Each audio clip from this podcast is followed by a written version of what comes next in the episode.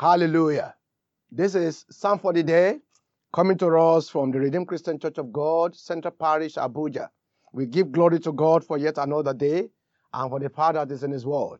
Our Psalm for the Day is Psalm one nineteen, Psalm one nineteen, verse one fifty-three to verse one sixty.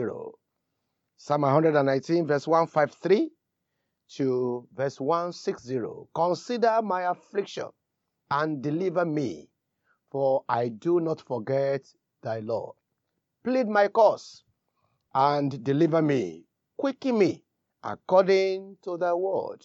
Salvation is far from the wicked, for they seek not thy statutes. Great are thy tender mercies. O Lord, quicken me according to thy judgments.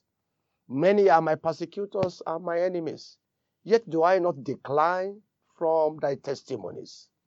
I beheld the transgressors and was grieved, because they kept not thy word. Consider how I love thy precepts. Quicken me, O Lord, according to thy loving kindness. Thy word is true from the beginning, and every one of thy righteous judgments endure forever. Every one of thy righteous judgments endureth forever. Verse one fifty-five of this particular passage is instructive this morning.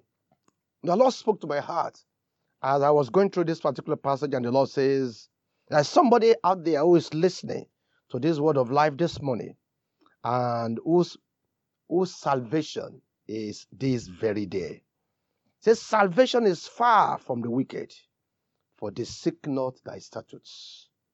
Great are thy tender mercies, O Lord. Quicken me according to thy judgments.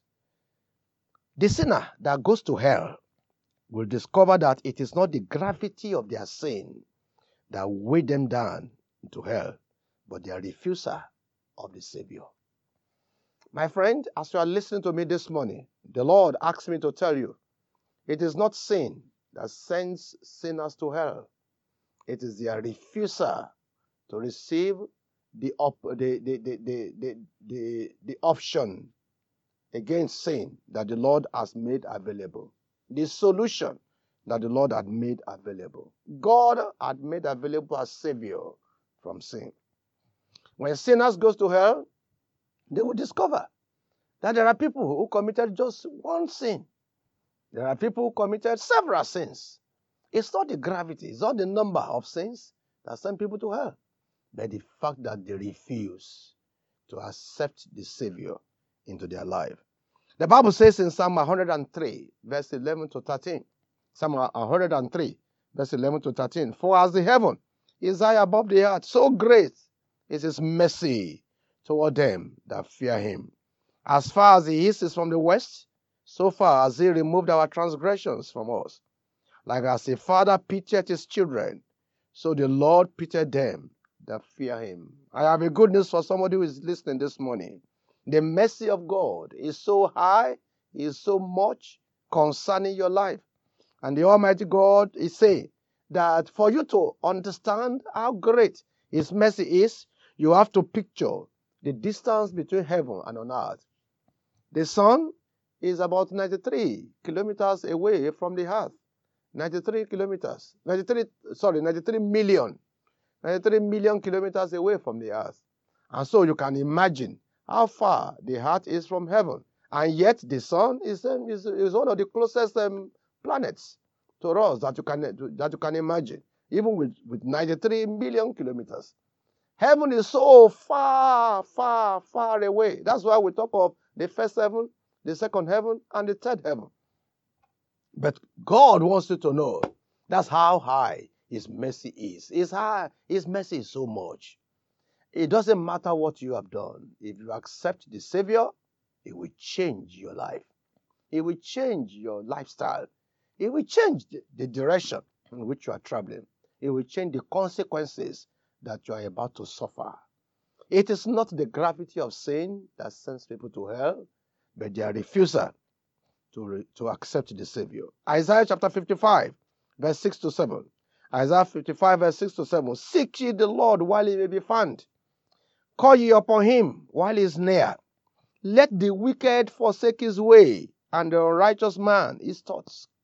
And let him return unto the Lord, and he will have mercy upon him and to our God, for he will abundantly pardon. That's what the Bible says.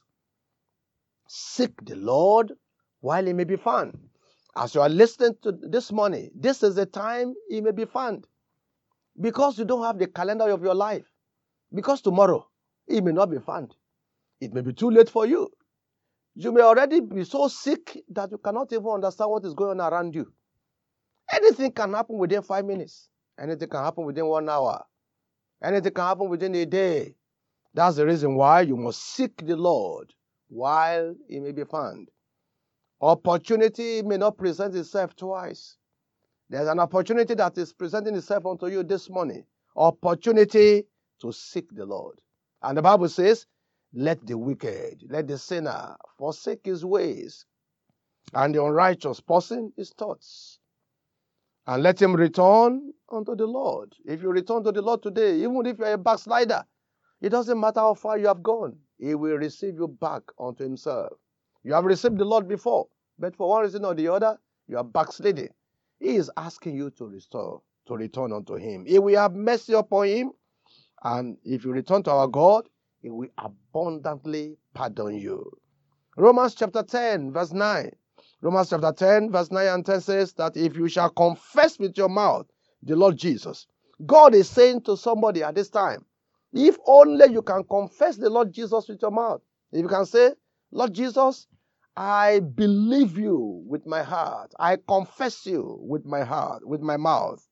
If you confess him and you believe that the Lord has raised him from the dead, you shall be saved. All it takes for you is to confess him and to believe in your heart that is the Lord, and you will be saved. For with the heart man believeth unto, unto righteousness, and with the mouth confession is made unto salvation. Uh, I had a story of a man who he told me this story himself. He said he, he didn't go to church to be saved. He was in his house on his bed one day. And as he was on his bed, somebody was just preaching outside early in the morning and was talking about the Almighty God and was talking about salvation. And he just rose up from the bed and knelt down and received the Lord Jesus Christ in his life. That was how he, he became born again. So it, there must be a reason why God is asking me to pause at this time and to speak about salvation to somebody who is listening this particular morning. Because the Lord is saying, this is an appropriate time for you to consider this issue of salvation. Because tomorrow may be too late. Salvation is far from the wicked, but salvation must not be far from you. My friend, salvation is not as far as you think. The Lord Jesus is nearer than you can imagine. If you are backsliding, the Lord Jesus is nearer than you can imagine. He will forgive you. All he wants you to do is to return. If you return to him, he will return unto you. If you forsake your way, he will cleanse you from whatsoever you have done wrong in the past. He will change your life, and he will give you the opportunity to live for him again. Precious Father, we thank you for the word that you have sent to us this morning.